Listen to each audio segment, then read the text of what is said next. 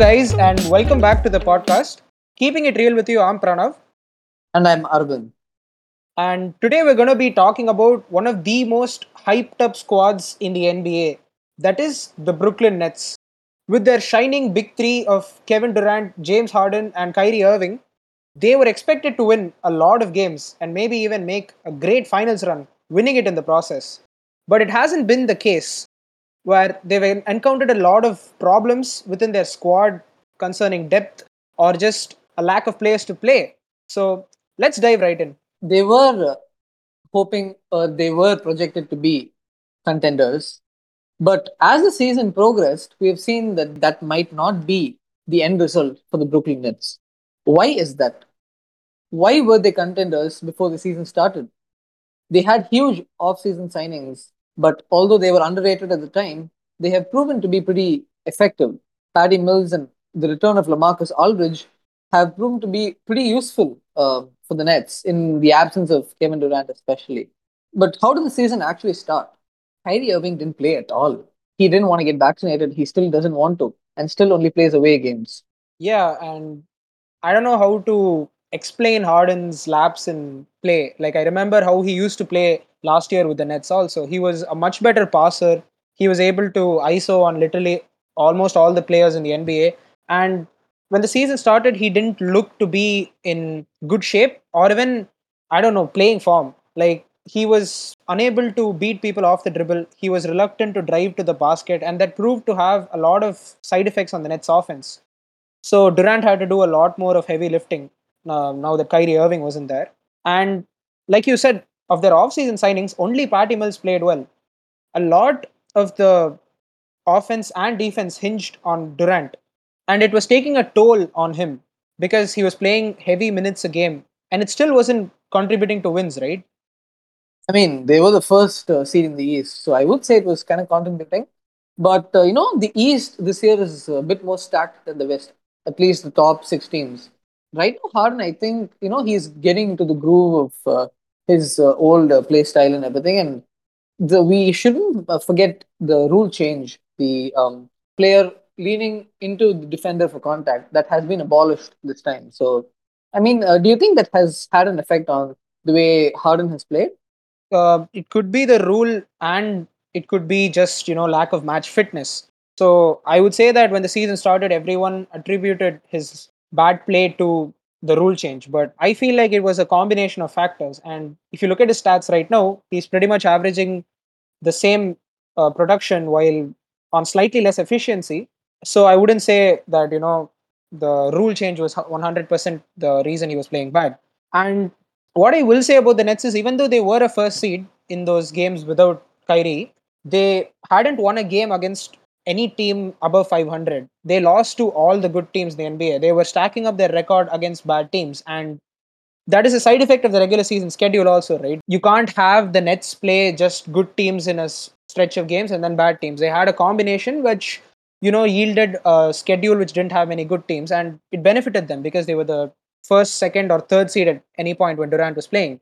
But then Kyrie Irving came back, but he was only allowed to play away games. And that kind of put a smile on Nets fans' faces because they now knew that at least on alternate games they would have the big three together again.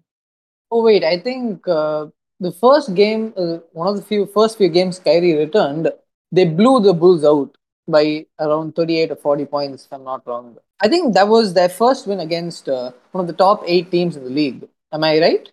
Yeah, and that Bulls game was really good because all three of the players on the Nets were playing really well, and Patty Mills, as usual, was playing way beyond his role. And another thing that I wish to say is maybe a lack of playing time together is costing the Nets because they haven't played together at all. And Kevin Durant then went down with a leg injury, and he is supposed to be out for a few weeks now. And that really put a dent in the Nets' plans. I mean, with Kyrie's return, we were all expecting to see the big three, you know, play consistently. But uh, as you said, with Durant's injury and um, even Harden, there has been uh, there have been news reports of Harden being uh, dissatisfied with the whole situation in, in Brooklyn, him not being uh, being able to play with Durant and Irving consistently because of Irving's vaccine issue, and I, I don't think he really enjoys living in Brooklyn. You know, he he's voiced out his frustration. I I feel only when they get to play together, all three of them, we can actually see some of the real talent that they actually have. Yeah, that's very true because you can't gauge the potential without having a bigger sample size, right? They haven't even played more than 30 games together. How can you judge the ceiling of a team like this? Because I've seen super teams fail with all the talent stacked in their favor, and I've seen teams that have some young talent and still make it to a conference finals. So the real problem comes where now in this kind of scenario, right? James Harden is being put into the same role as he was in like 2016 or 2017 with the Rockets. He's supposed to carry a one man offense, score 40 every night, and lead the team to a top five seed. It's kind of hard to expect a man to do that, especially when the role he signed up for with the Nets was not of the sort at all. It was supposed to be him cruising through games in the regular season and t- taking it up a notch in the playoffs and winning a championship with Kevin Durant and Kyrie Irving. So he didn't expect to play in a squad that had no depth whatsoever, right? He didn't expect to start games with Kessler Edwards and Day'Ron Sharpe. Yeah, I mean, I completely agree with the last point. The Nets don't do not have depth at all. Blake Griffin has not been playing really well. He's been shooting an abysmal 20% from three. And, you know, that just is a black mark because he's supposed to, you know, at least be a, a budget version of himself from 2015 and 2016. And he's not doing that. He's averaging around six points per game. And that's that doesn't benefit a superstar or a former superstar at all. Patty Mills is the only one playing well. There is absolutely no bench depth. And the role players aren't that good either. Some of them are rookies, some of them are very inconsistent. And the big three, as you said, we we haven't seen them play at all. So in two seasons, as you said, they haven't even played more than 30 games. So I mean, the other players, the role players are supposed to step up in such times. But uh, I, I really don't see that happening, and I don't see that happening anytime soon either. But for the Nets to be, you know, real title contenders, they will need to have all their players be really consistent, and most importantly, the big three playing together. Yeah, and looking at the bench depth that they did have, it was Joe Harris, Nic Claxton, and you know even Cameron Thomas and Lamarcus Aldridge. I'm willing to include in this list. So the problem was that Joe Harris went out with an injury. Claxton has been injured on and off, and he's actually been a great contributor off the bench. And the problem is that with these people being inserted on and off into the lineup, it doesn't give the team the chemistry that it needs to make it in a playoffs, much rather the regular season. If they can't make it now, when will they ever get it together and make a deep run?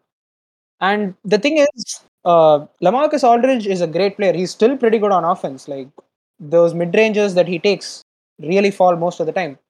The thing is, he's a real liability on defense, and that's where the Nets really lack. They have only offensive power or defensive power. They don't have some multiple two way player except in Kevin Durant.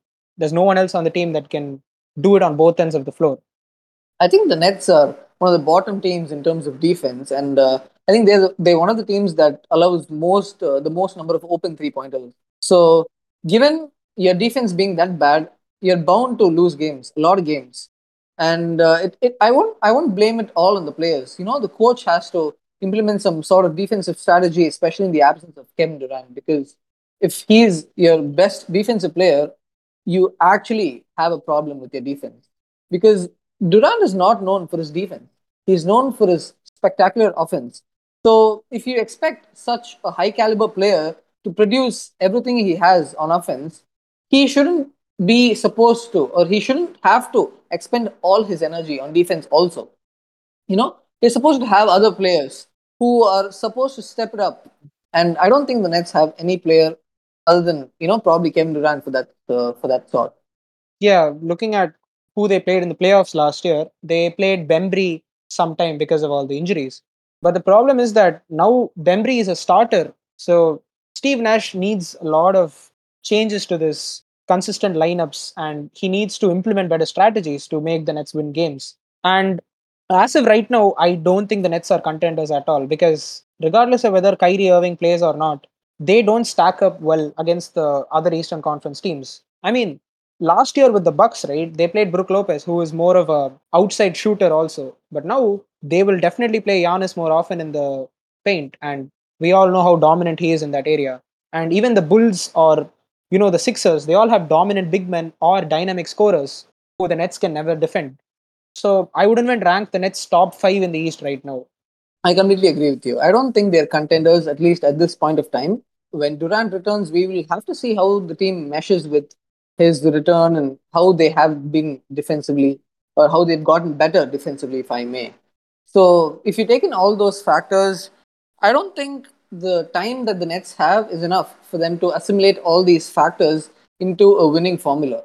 Yeah, but looking at the raw talent they have, you don't know the ceiling. So they could make a surprise run if Kyrie decides to take the vaccine, of course. But in the scenario that Kyrie does not take the vaccine, do you think the Nets should trade him? Okay, that's a tricky one because Irving has voiced out the fact that he would retire, literally retire, if he was traded from the Nets. So I don't think any team will be going after him because they would have to give some good player from their team for Kyrie, only for him to come and retire. No, no way. That's not happening. I don't think uh, the Nets are going to trade him, and uh, I don't think any team would be or I mean, no team should be stupid enough to let this happen. But uh, you know, never say never. Yeah, but right now the situation the Nets are in is very tricky because they're essentially paying a max contract to a part-time player who, as to their knowledge, might not even play in the playoffs most of the games. So it all hinges on what Kevin Durant thinks or how he plays in the playoffs right now because as far as I can tell, they will make the playoffs. But if they don't end up winning or at least make a finals run, James Harden's future with the team is very un- very uncertain, right? Like he could choose a better East team or even go to the West because if he's not going to be playing with a big three, he might as well take his chances with another more well balanced team. I completely agree with that because you know, as you said, Harden's job here wasn't to carry the team; it was to bring his best to the team, especially in the playoffs, and just walk through the regular season. But given the fact that Kyrie might not even play in the playoffs because he doesn't look like he's going to take the vaccine anytime soon, Harden and Durant might have to carry the team in the playoffs. And, uh, you know, going deep into the playoffs with not much depth isn't advisable in terms of if you want to be a contender, if you're aiming to win a championship. I don't think that's sufficient as a team. We've seen in the past that, you know, depth and defense helps us win championships. With the Nets lacking in both these aspects, you know, I, I wouldn't be really confident if I was a Nets fan. Yeah, and looking at the rest of the East, it's a real big question for them to answer with more than half the season gone. So that's been it for this episode, guys. We will be following the Nets and how far they can go if they make the playoffs. And uh, we will see you guys in the next one.